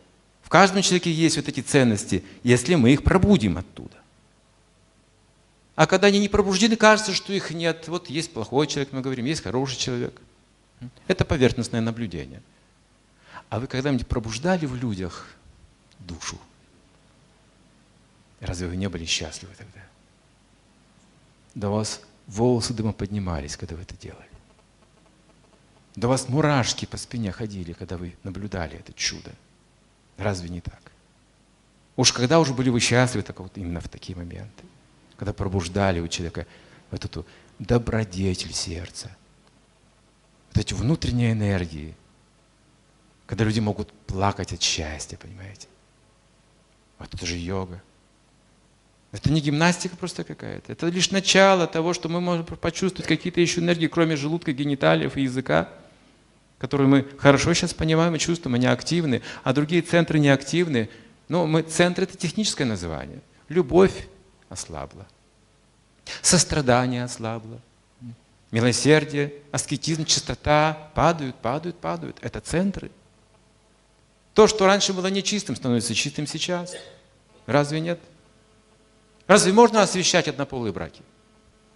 Разве это чисто? Но это становится чистым. Недавно приняли в Америке, во всех штатах узаконили, пожалуйста, на днях. Не все штаты принимали это, а теперь все штаты узаконили. Теперь однополые браки – это закон, это чисто считается. А где же чистота? Мы найдем эти стандарты в изначальных ведических книгах или священных писаниях, потому они и священные, что они хранят эти священные заповеди. Мы не можем их терять. Поэтому счастье достается с трудом. Труд от каждого требуется. Вот что такое труд. Труд – это путь к счастью именно. Легкого пути не может быть. Итак, трудиться тоже наша природа, тоже наша привычка должна быть. Но нам внушают, что трудиться не нужно. Зачем трудиться? Нужно наслаждаться. Конечно, можешь трудиться, но заработай побольше денег, а потом наслаждайся. Вот, а какой смысл еще трудиться? Ну, потратьте в эти деньги, ну и что? И снова трудиться. И снова тратить деньги, и снова трудиться.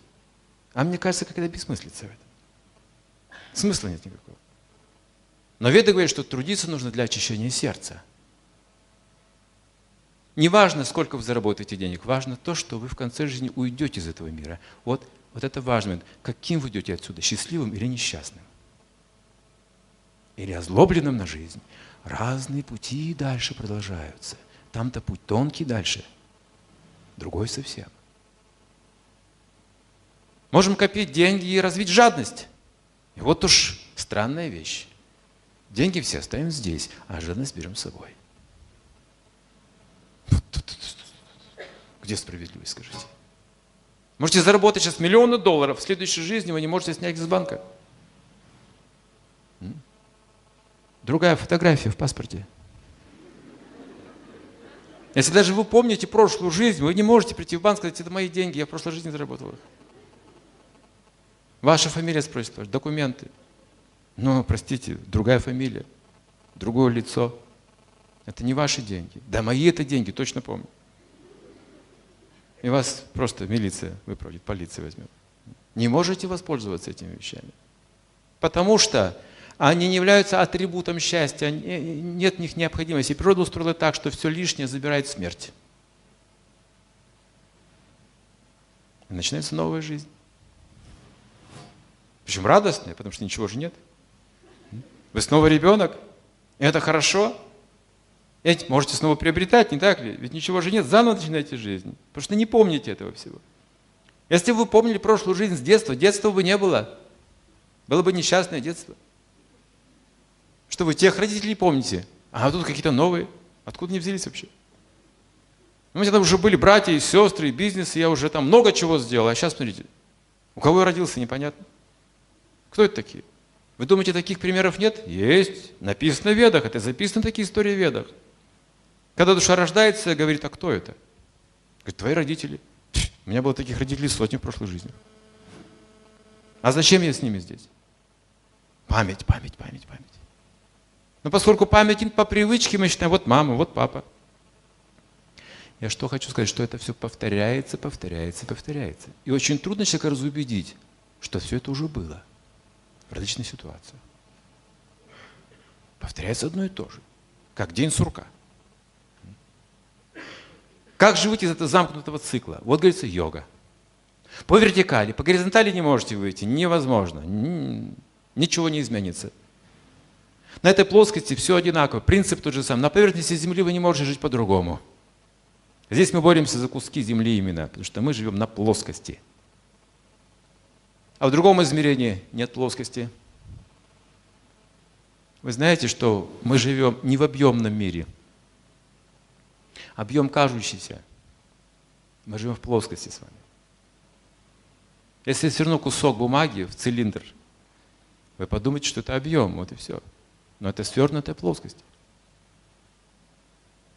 Объем – это совершенно другое понятие. Объем – это содержимое.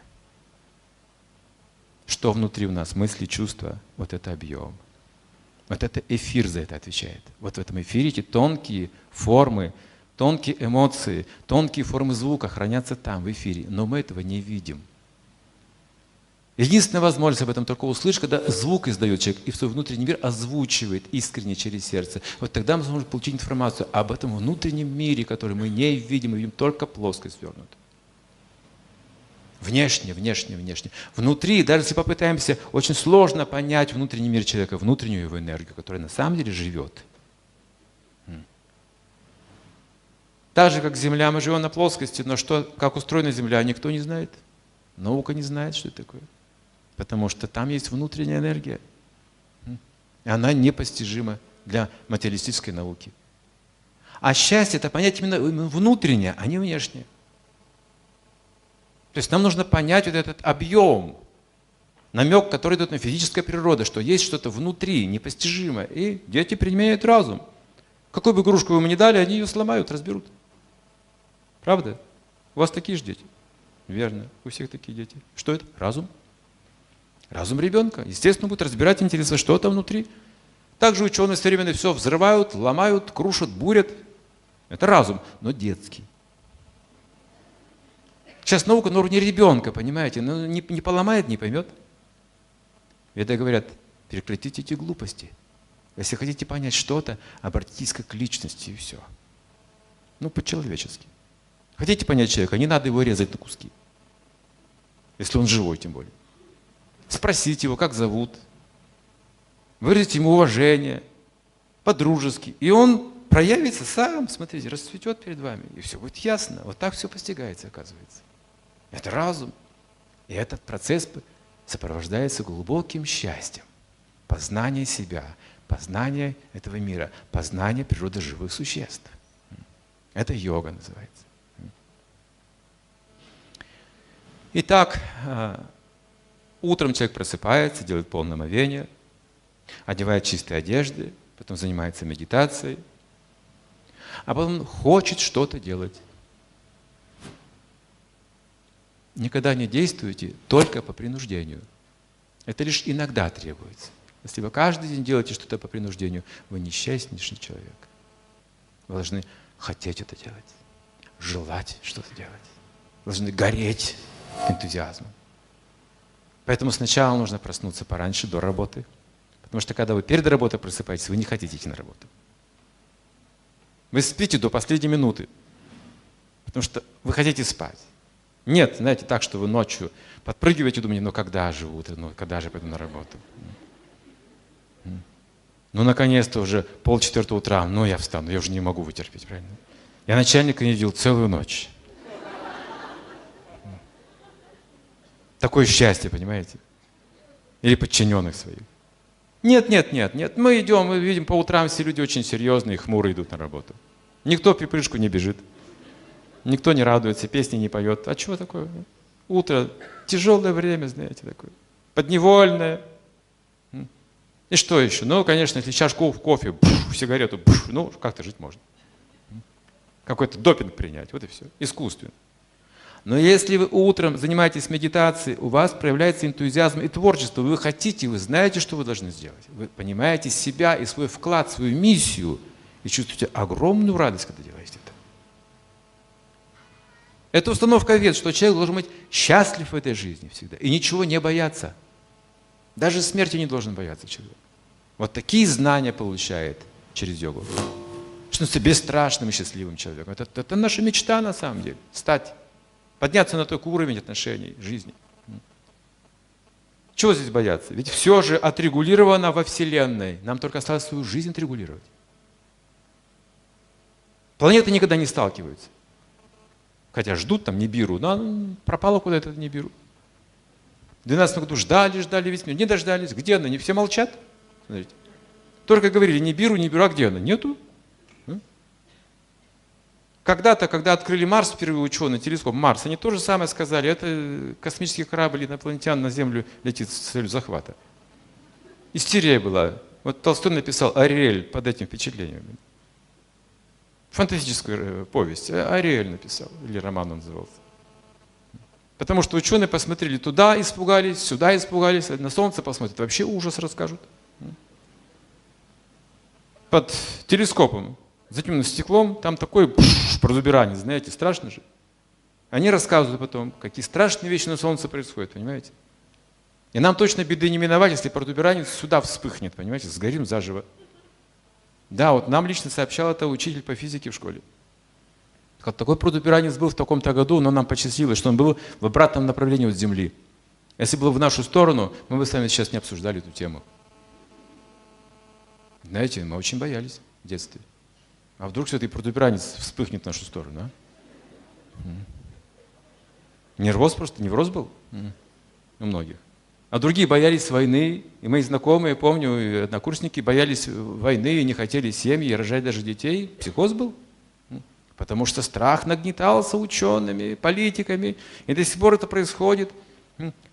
Единственное, что человек хочет куда-то вот просто замкнуться от этого всего, в какую-то компьютерную игру или в какие-то развлечения, забыть все, потому что там реальность какая-то страшная на самом деле, вот если посмотреть, в науку заглянуть.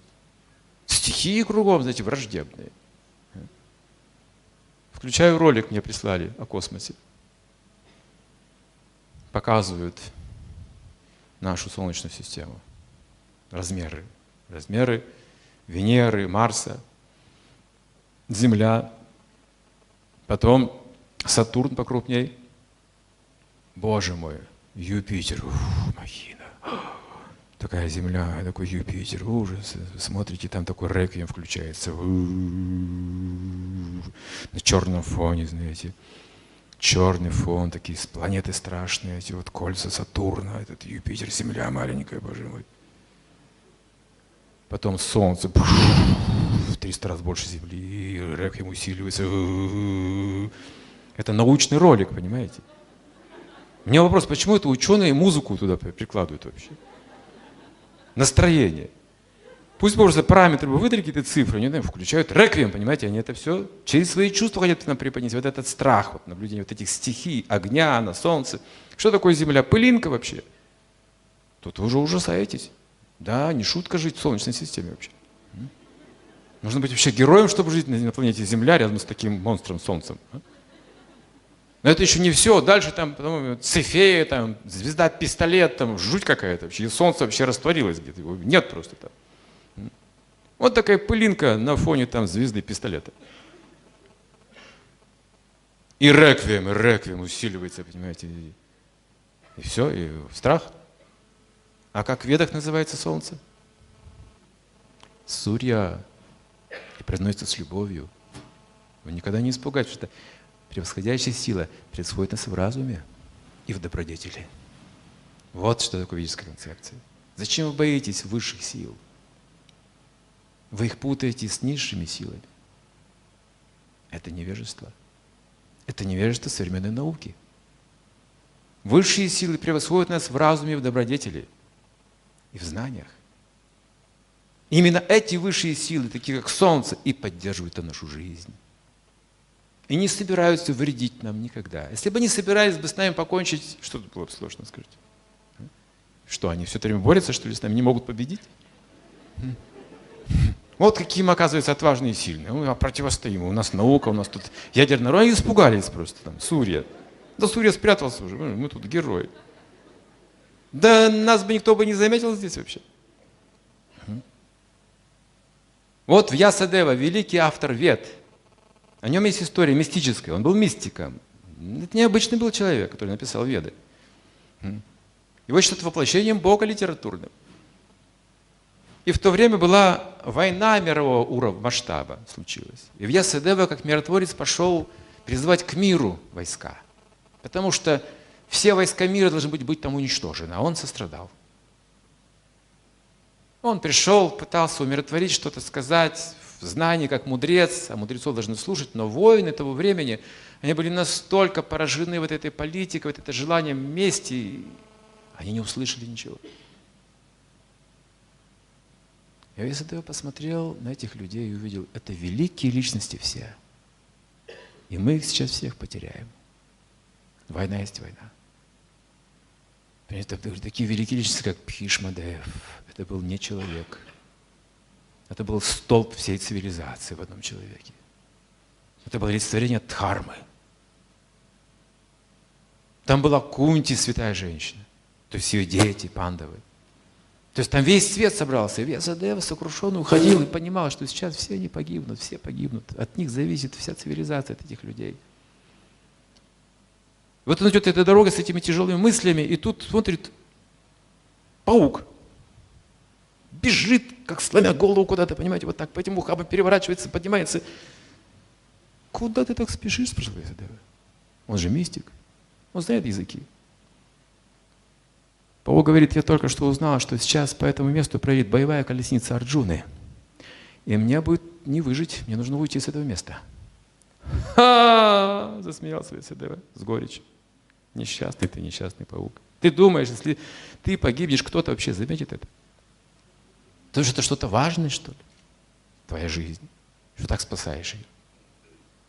Потому что он думал о великих личностях, которые погибнут только. Что тут паук еще какой-то. Погибает трагедия, понимаете? На него повлияла эта ситуация, на мудреца, избил его с толку. Когда паук это услышал, ты в Ясадева? Ах ты гордый, надменный мудрец, сказал паук. Да будет тебе известно, что у меня тоже есть семья.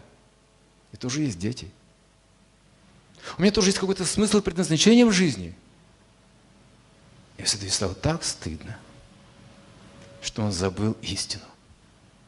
Он разделил живые существа на больших и маленьких, на значительных незначительных. Он совершил серьезную ошибку. Он просил прощения этого паука. Вот это наука, вот это знание.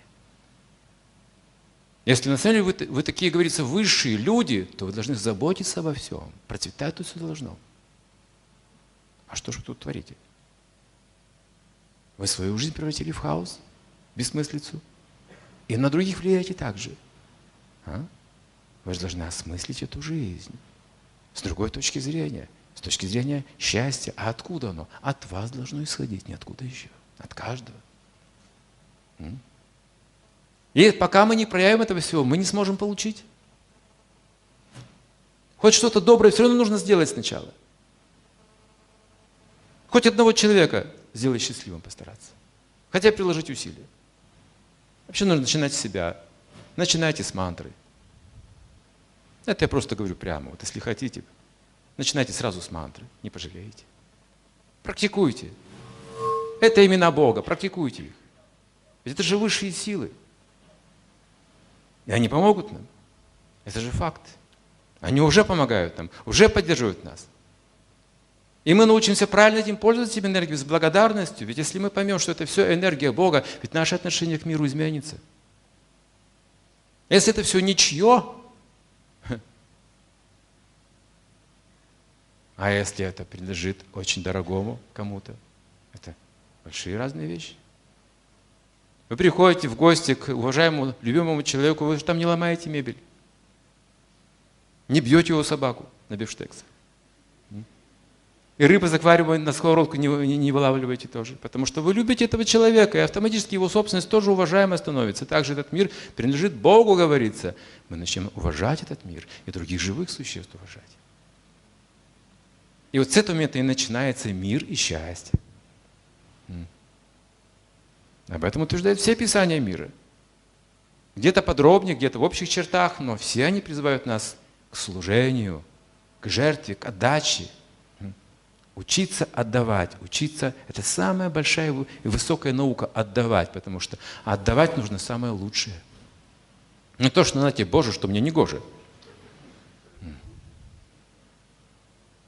Если вы выходите на сцену и хотите спеть для публики, вы должны что-то хорошее спеть, иначе публика не примет этого. Люди примут только самый лучший талант. Если вы хотите отдавать, это непросто. Я готов отдать, только никому не нужно. Видите, а что делать? Поэтому все держу при себе. Поэтому мы учимся, чтобы отдавать. Трудимся, чтобы отдавать. Работаем над собой, чтобы что-то хорошее отдать. Видите, какая интересная жизнь получается. Сколько труда. Благородного труда. Потому что мы столько сил тратим, чтобы что-то хорошее сделать. В семье, если мы хотим что-то улучшить, пожалуйста, открывайте двери, приглашайте гостей. Готовьте освященную пищу. Проведите это все на духовном уровне, увидите, как дом обновился полностью. Ваши родные, ваши дети, все счастливые становятся. За один вечер уже. Через неделю снова приглашаете, и снова увидите то же самое. Без спиртного, без лжи, без каких-то флиртов и других вещей. А вот проведите это все, как это предписано в йоге. Согласно этим правилам, принципам божественным, высшей энергии. И видите, высшая энергия проявится. Источник есть. И Он постоянно будет с нами, если мы что-то делаем, контактируем и так поступаем. И Он проявляется, Он наполняет нашу жизнь, разум, чувство наполняет. Все наше существо наполняется таким, такой энергией счастливой. Не думайте, что счастья мало, его океаны вокруг бесконечные, говорится. Коруна Синтху, говорит, океан сострадания. Ананда Чинмая Раса, говорится, что это Безграничный океан блаженства, он увеличивается каждую секунду, на самом деле, если вы вступаете в эти владения, имеете доступ к ним. Он неисчерпаем. Как вся эта энергия Солнца, она не кончится. Не иссякнет никогда. Энергия ниоткуда не появляется, никуда не исчезает. Она в вечном обмене находится. Как деньги. Денег-то полно в стране. Только у меня в кармане не так много не попадает сюда. Почему? Мимо протекает. Но, может быть, потому что я в тени нахожусь, солнце не попадает туда. Может, мне на свет выйти на какой-то. Вот она наука. И в Ведах это описано как правило предписания ежедневной деятельности, регуляции, как, как режим дня даже. И это становится привычкой. Жить в такой вот аскезе, в этом контроле, направлении возвышенных мыслей. И постепенно счастье становится нашей природой. Видите, все это уже существует, нам это дается. Разве не так, если вы рождаетесь в семье, у родителей говорят, тут мой руки, одевай это, будь чистым. И вы следуете регуляциям, постепенно вы усваиваете всю эту культуру цивилизации. Просто правильно предписание. А если это не дать вовремя человеку, его культура, его вкусы снизятся. Он привыкнет быть грязным, испытывать наслаждение в этом. Пробовали мы отмыть поросенка? Поросенка мыли когда-нибудь? В деревнях люди знают. Иногда поросенка держат дома зимой. Он же замерзнет, там маленький. Но поросенок это, это свинья просто маленькая. Ему нужно грязь, понимаете, это его природа. А вы не хотите, чтобы он грязный по квартире бегал, вы его моете. Вот называется отмыть поросенка. И когда вы начинаете мыть поросенка, такой крик начинается, понимаете, вот соседи, ну, такой режут кого-то точно. А просто моете поросенка. Но у него культура другая, понимаете? Образования нет. Так что его можно понять. И когда, когда некоторым людям тоже говоришь, вот делай так, вот повторяй мантру, начинает то самое. Вот дурные вещи говорит, нормально. Мантру не хочет повторять. Смотрит, а я русский, говорит. Я буду трехэтажным выражаться. У нас другая культура. То есть. Душа не русская, не беспокойтесь, давно уже не русская. И не американская душа, и не индийская душа. Душа – это наша духовная суть. Не имеет никакой материальной принадлежности абсолютно. Она оживляет все это, но сама она ни к чему не принадлежит в этом мире. Так же, как Бог не принадлежит ни одной религии этого мира. Но все религии Ему принадлежат. Все наоборот. Он изначальный, и он не является ни русским, ни американцем. Это все производная его энергии, которые создают уже люди, используя свободу выбора. Мы живем в царстве людей, но еще не в царстве Бога. А чтобы жить в царстве Бога, нужно жить по его законам здесь. И проявится Царствие Небесное здесь. Даже в нашей квартире это может проявиться сейчас, если мы это сделаем. Не ждите, пока город изменится. Прямо сейчас делайте это все. И вы будете уже жить в таком царстве небесном. Потому что там будут пребывать законы духовные. И все остальное приходит автоматически. Вот говорится, не заботьтесь, что вам есть, где спать. Приложится все это главному, если главное есть. А главное – это любовь к Богу. А потом любовь к человеку. А потом любовь ко всему – а потом служение этому всему. Великие дела. Из любви исходят. Я бы хотел, чтобы моя жена вышла на сцену сейчас.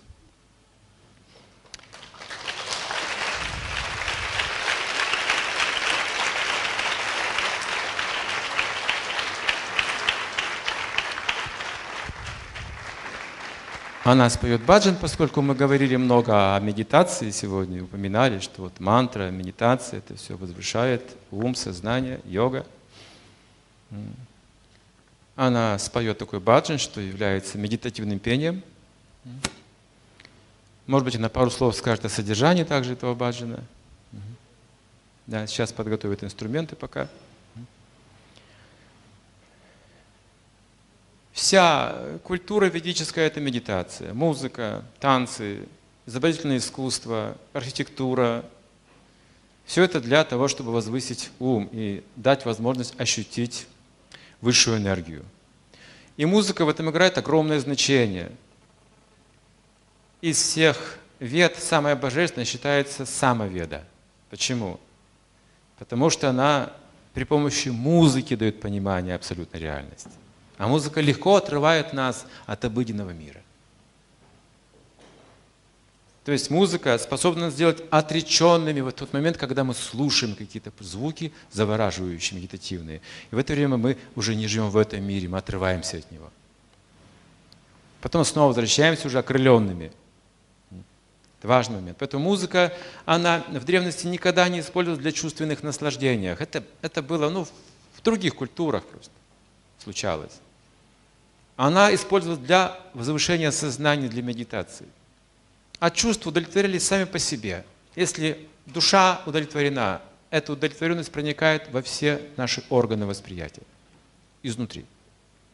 Вот если извне что-то получить, присыщается, изнутри нет. Изнутри одухотворяется, очищается. Поэтому можем с вами жить ритмичной жизнью, есть одну и ту же пищу, заниматься одной и той же работой, жить с одной и той же женой 30 или 40 лет, воспитывать тех же самых детей, дружить с такими же друзьями и быть абсолютно счастливыми. Это не надоест, потому что будет обновление наших чувств и разума, обмен. Если не будет внутреннего обмена, это может надоесть, семья может надоесть, жена может надоесть, работа может надоесть. Как проклятый вы говорите? Сколько можно? Ведь и правду трудно. Итак, мы все готовы. Здесь.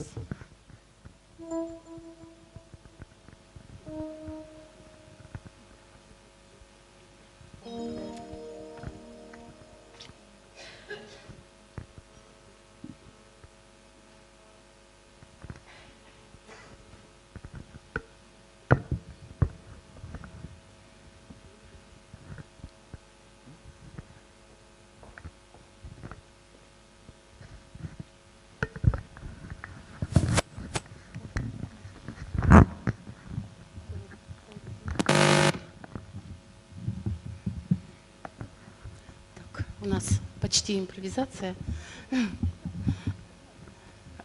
А, не?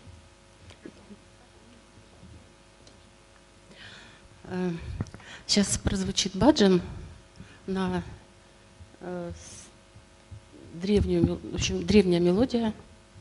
Э, содержание его такое. Что это за мир?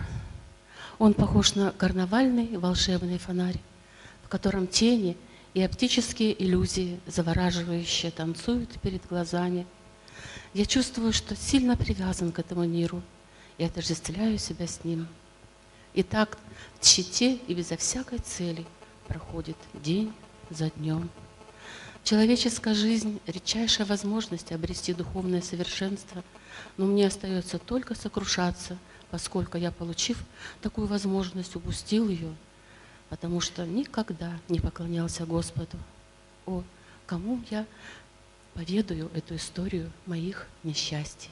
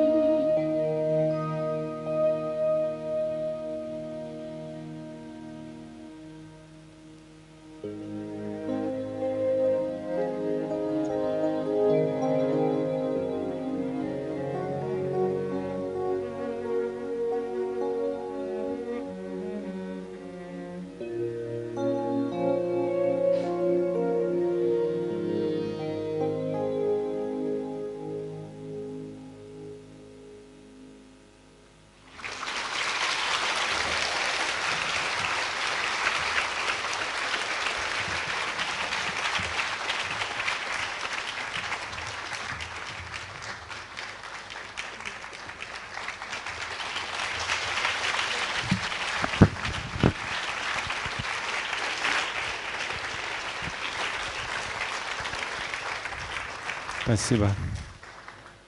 Я не знаю, сколько у нас осталось времени. Я думаю, что, может быть, мы перейдем к вопросам. Записки или устно. У нас есть микрофон? Зал? Нет? Ну, можно устно, я услышу, или передавать записки. Вопросы могут быть любые, по теме или просто важные сами по себе. Тема счастья, насколько она иллюзорна или реально, пожалуйста.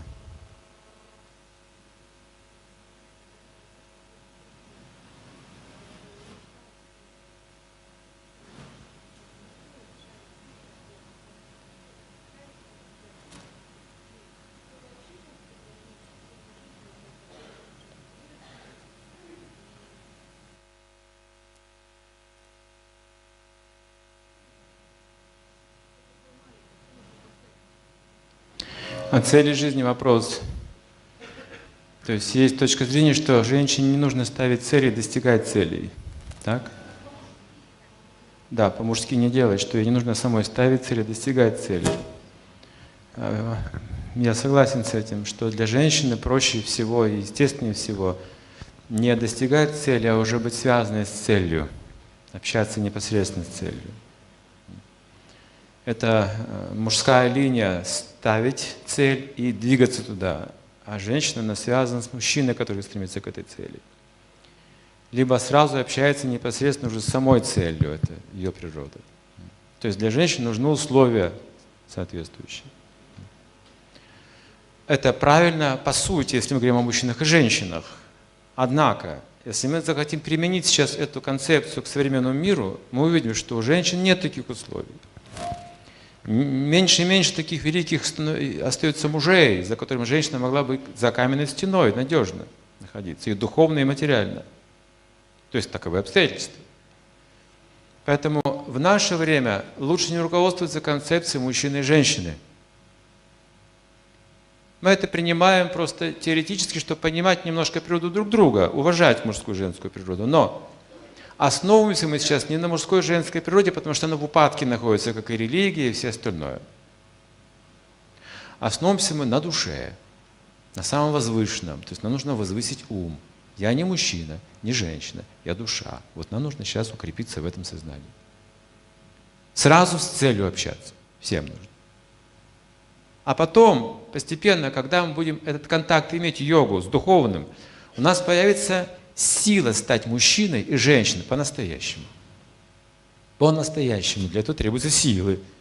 Это же не просто биологическая природа мужчины и женщины. Это муж, жена, мать, отец. Это долг великий. Для этого требуется большая энергия. И часто люди что говорят? Я устал от жизни, я, я бы рад, но просто нет никаких сил. Нет сил. Вот, вот нам нужны силы. Откуда? Из души. Из души можем получить силы. Поэтому сейчас сначала нужно познать как душу, а потом уже как мужчину и женщину. Вот в наше время это очень-очень практичный будет подход. Лучший все. Потому что познавая душу, вы получаете сразу же избыточную энергию. И можете действовать.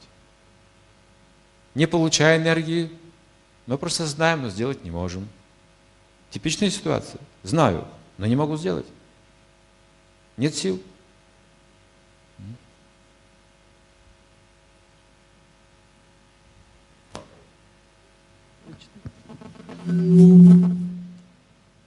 Как научиться ничего не ожидать от Бога и от людей? Не ожидать от Бога от людей? Как же это возможно? Подождите, с этого не начинайте. Это очень высокий уровень. Это Иисус Христос был таким. Не то, что мы такими не можем стать. Кто его знает. Но начинать как раз нужно с ожиданий. Нам что-то нужно. Для того, чтобы возвыситься, нужен, как, нужен какой-то ресурс. Ну, например, как вы устраиваетесь на работу. Вот у вас нет денег, вы только что устраиваетесь на работу. Вам сразу дадут аванс, верно же? Вы же ждаете это. Как вы будете работать? Вначале это естественно, мы должны получить аванс. Мы ожидаем, что вот если мы начнем духовную практику, будет аванс. А потом, когда он, аванс кончится, у вас уже будет заработная плата в это время. Вы уже что-то сможете заработать таким образом. А когда вы уже работаете на производстве или где-то еще, и 8 часов вы отрабатываете свои, вам не нужно ждать зарплаты, она автоматически будет начисляться. Вы можете вообще об этом не думать. Потому что система будет вас обеспечивать автоматически. Но вначале вы ожидаете, что будет поддержка. То есть здесь необходим просто некоторый опыт, как жить вот с внутренней энергией взаимодействовать. Мы утратили это за долгие годы вообще вот этого развития нашей культуры. Мы многое что утратили. Собственно, и до нас это было утрачено давно уже. Но сейчас, сейчас время восстановить эти традиции. Пожалуйста. Вы говорили, вы говорили о том, что человек сначала должен полюбить Бога, научиться служить Ему, а потом людям. Но как же это сделать, если человек не может служить никому, кроме себя? Как быть в этом случае? Людям, которые находятся во власти эгоизма, следует действовать, может быть, по-другому? Есть э, люди демоничной природы и божественной природы. И э, божественную природу можно пробудить э, состраданием и служением. Если вы помогаете божественной природе, получите благодарность в ответ, такой же ответ. Но если служите демоничной природе, не получите ничего. Он воспользуется этим, чтобы подчинить вас себе. Вот тут важный момент. Не тратьте лишнюю энергию, чтобы служить демоничной природе. Вы просто все потеряете. Попадете в эксплуатацию. Служите божественным натурам, пробуждайте свою божественную природу и пробуждайте божественную природу других людей. В этом развитии.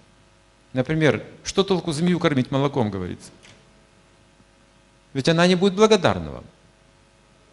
У нее только яд увеличится от этого, и желание укусить тоже усилится. И в какой-то момент вы не нальете ей молока вовремя в какой-то день, она вас сразу же укусит, потому что яд жжет ее изнутри. Зависть. Какой толк служить змее? Есть же в народе такая поговорка, пригрел змееныша. А что ожидать от змеи, если она завистлива? Поэтому демоничным природам не служат, их избегают. Так и написано, не служите падшим людям, вы потеряете все.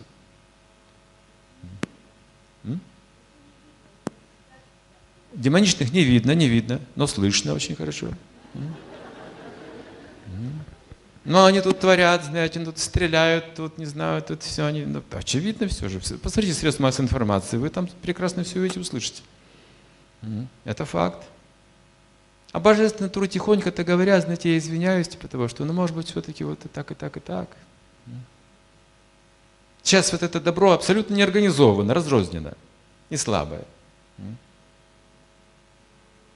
Ну, тем не менее, смотрите, мы же слушаем.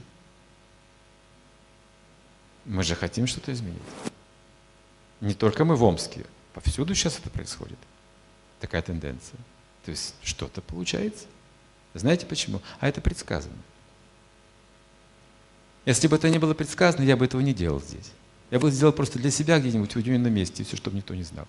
Но поскольку это предсказано, я это делаю публично, только по этой причине. Что сейчас это необходимо делать, потому что таковы были пророчества древних. Что придет время, когда это нужно распространить всем и каждому, от двери к двери, от человека к человеку, в каждом городе и деревне нужно это сделать. Это тайна тайн сейчас распространяется публично во все стороны, потому что другого способа сейчас выйти из положения не существует. Кроме как обрести духовное знание, познать себя. Как простить себя и Бога за то, что пришло по карме? Еще раз?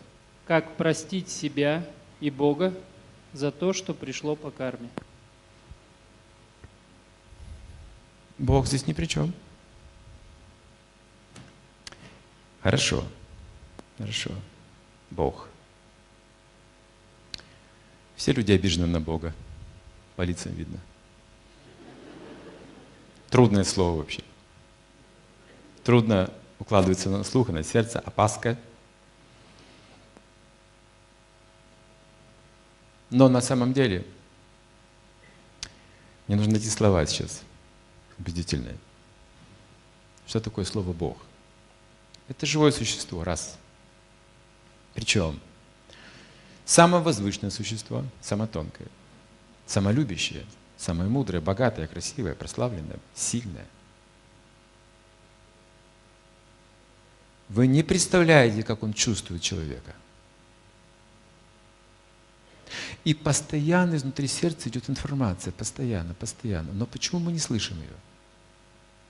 Это еще одно его качество. Он не вмешивается в нашу свободу выбора. Если мы на чем-то настаиваем, он говорит тише. Вы только представьте, что это за существо. Мы хотим идти дурным путем, но он, как совесть скажет нам, не стоит.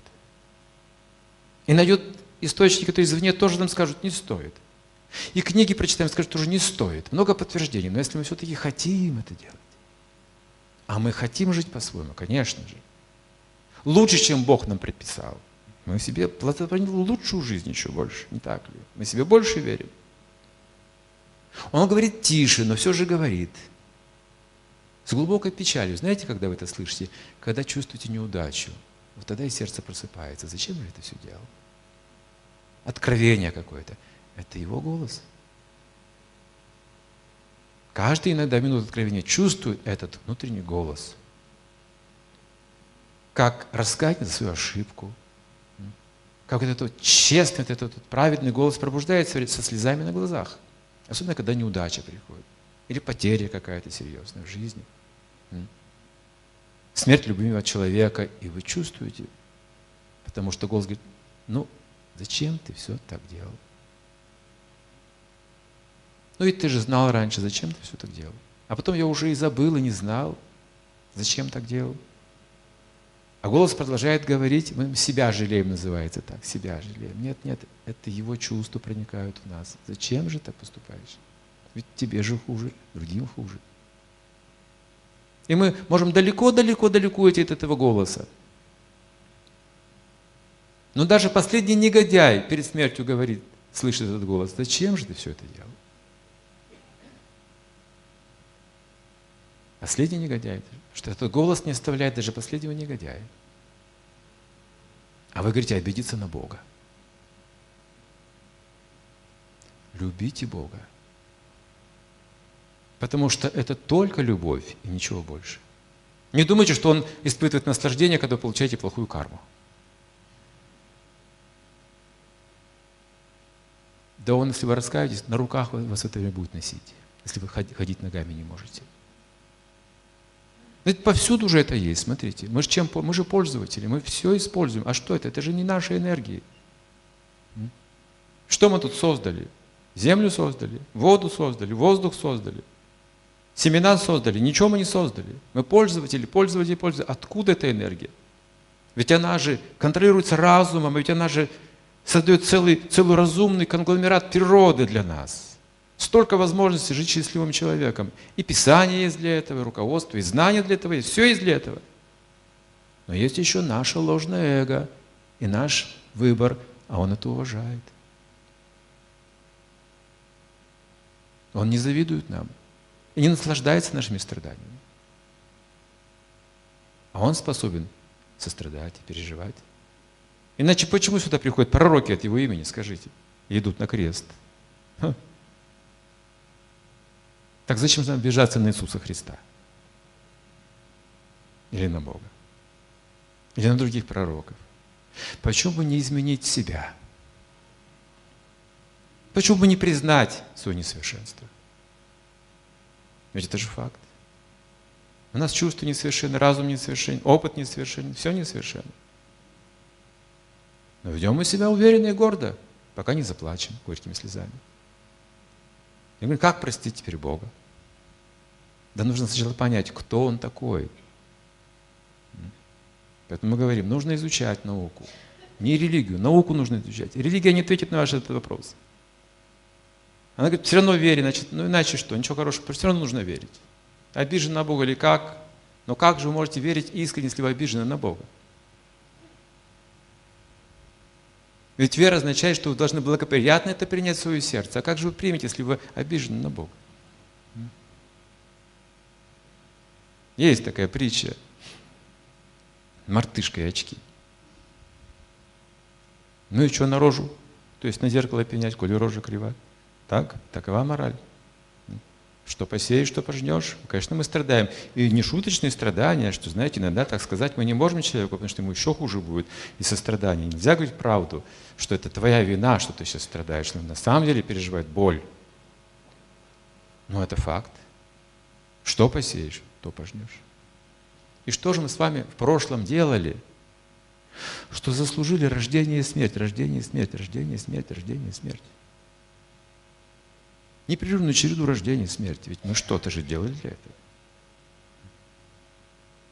Описывается, что в духовном мире смерти нет для души, не существует.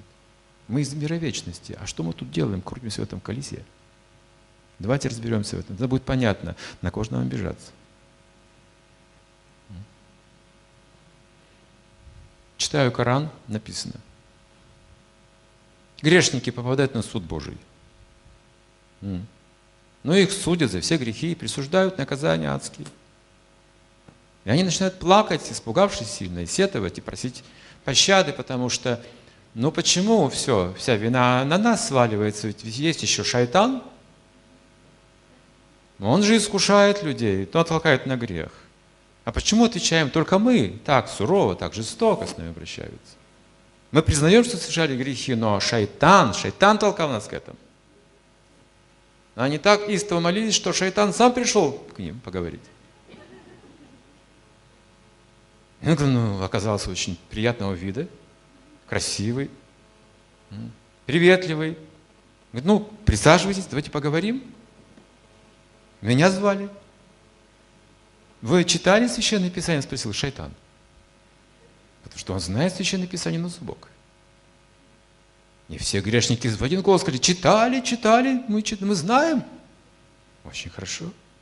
И там написано, что Бог вам обещает. И шайтан тоже обещает, верно? Ну да, там было так написано. Есть обещание оттуда и оттуда. И там дальше писалось, что Бог вас не обманет, а шайтан обманет, верно? Точно.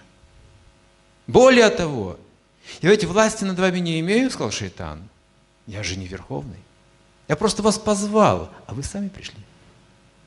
Так что отвечать будете вы за все свои грехи. Не обижайтесь на меня или на Бога. Примите честно свое наказание, очищение. Разве у нас нет священных писаний? Разве мы не знаем этих заповедей? Разве это неправильные вещи? И разве плохие вещи не приводят к плохим вещам? Разве нам это не известно всем? Конечно, известно. Но у нас привычки другие. Привычки, характеры природы меняются. Давайте развьем другие привычки. Постепенно можно это изменить. Чуть-чуть, еще чуть-чуть, еще чуть-чуть. И вы даже не заметите, как в жизни все будет процветать. Это факт. Факт как для одного человека, так и для всего общества. Одно и то же. Да?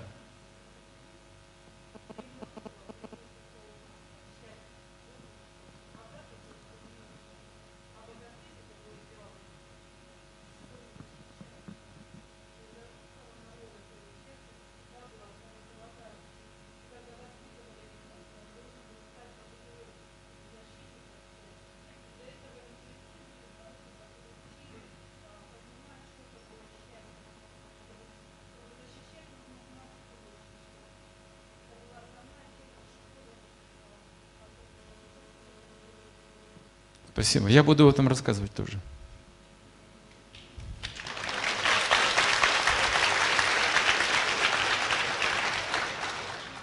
Вы говорили, что счастье можно почувствовать изнутри. что для этого есть связь внутри. С кем она? Что это за связь? Мгм. Хороший вопрос. Э, На санскрите э, Старвася чахам хридиса невиштаматах смриттирм гьянам апоханам ча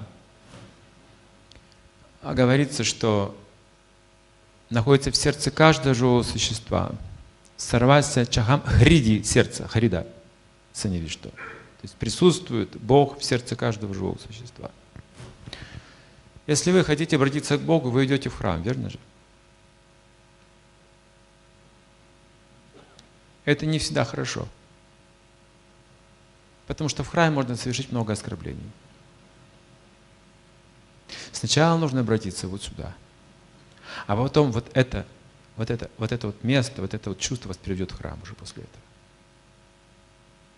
Иначе это просто формальность, сходить в храм, потом снова возвращаться, пить водку, ругаться друг с другом и так далее, есть мясо. Тут же из храма выйти, можно закурить сигарету и выпить пиво, понимаете? Потому что здесь нет связи, нету. Вот здесь храм настоящий находится. Но храм это место, где могут собраться много искренних душ. Это могущественно очень.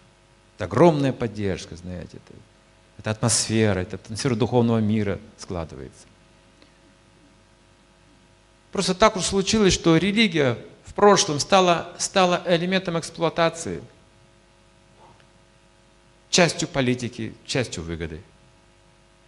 И до сих пор очень сложное понятие религии современного мира. Трудно сказать одним словом, что это такое. Там есть и святость, а есть и обман. И все смешано. И то, и другое присутствует. Пока мы не найдем Бога в сердце, мы не разберемся в этом хаосе. Познай сначала себя, познаешь весь мир. Есть атма и параматма, говорится. Две птицы на одном дереве, говорится, находятся. Дерево – это тело. И на этом дереве плоды расцветают то горькие, то сладкие, то счастье, то несчастье, то счастье. И эта птица клюет эти плоды, вынуждена клевать. То сладкие, то горькие, то расстраивается, то радуется, то расстраивается, то радуется. А другая птица не клюет эти плоды. Она наблюдает, дозволяет, санкционирует и привлекает к себе.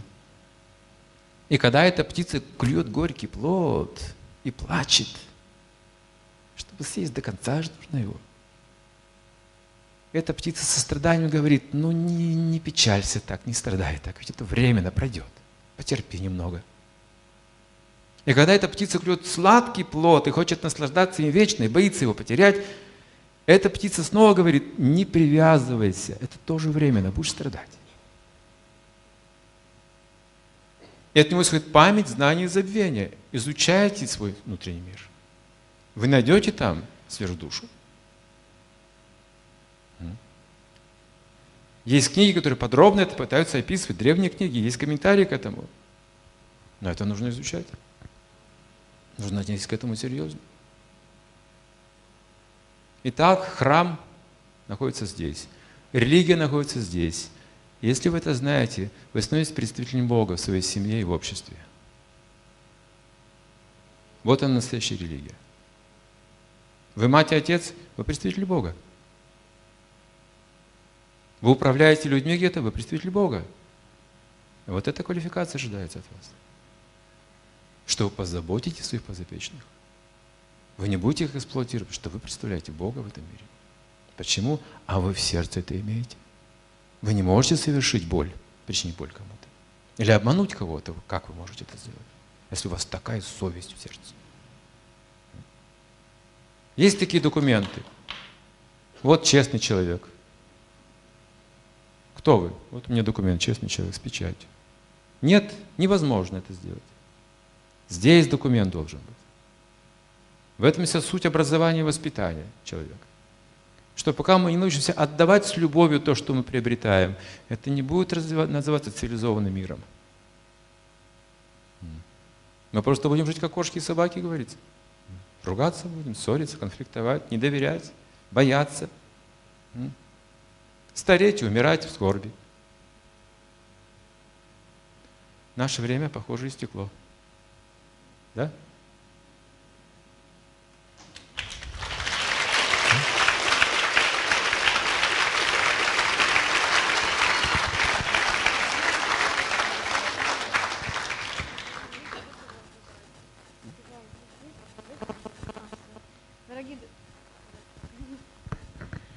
Дорогие друзья, так приятно стоять рядом с таким человеком.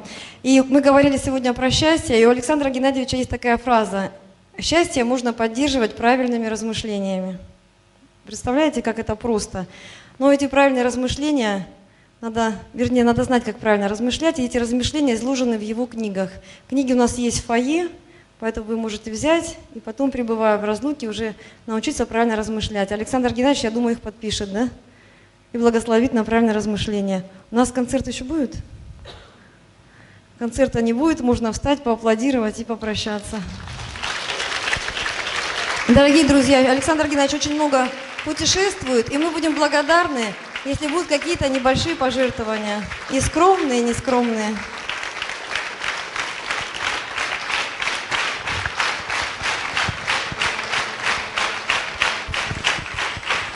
Я хочу лично от себя, я думаю, отражу это высказывание от всех. Я вас очень сильно благодарю за то, что вы дарите любовь нашим сердцам, раскрываете их, наполняете их счастьем и даете нам возможность немножечко разобраться в своей жизни. Спасибо вам огромное.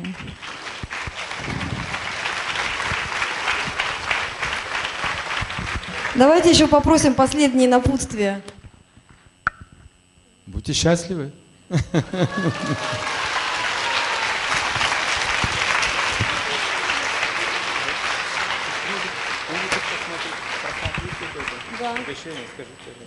В фойе вам предлагают, Александр Геннадьевич, пройти в фойе, взять книги, это уже от меня, и подойти сюда лично пообщаться. Это тоже от меня. Спасибо большое.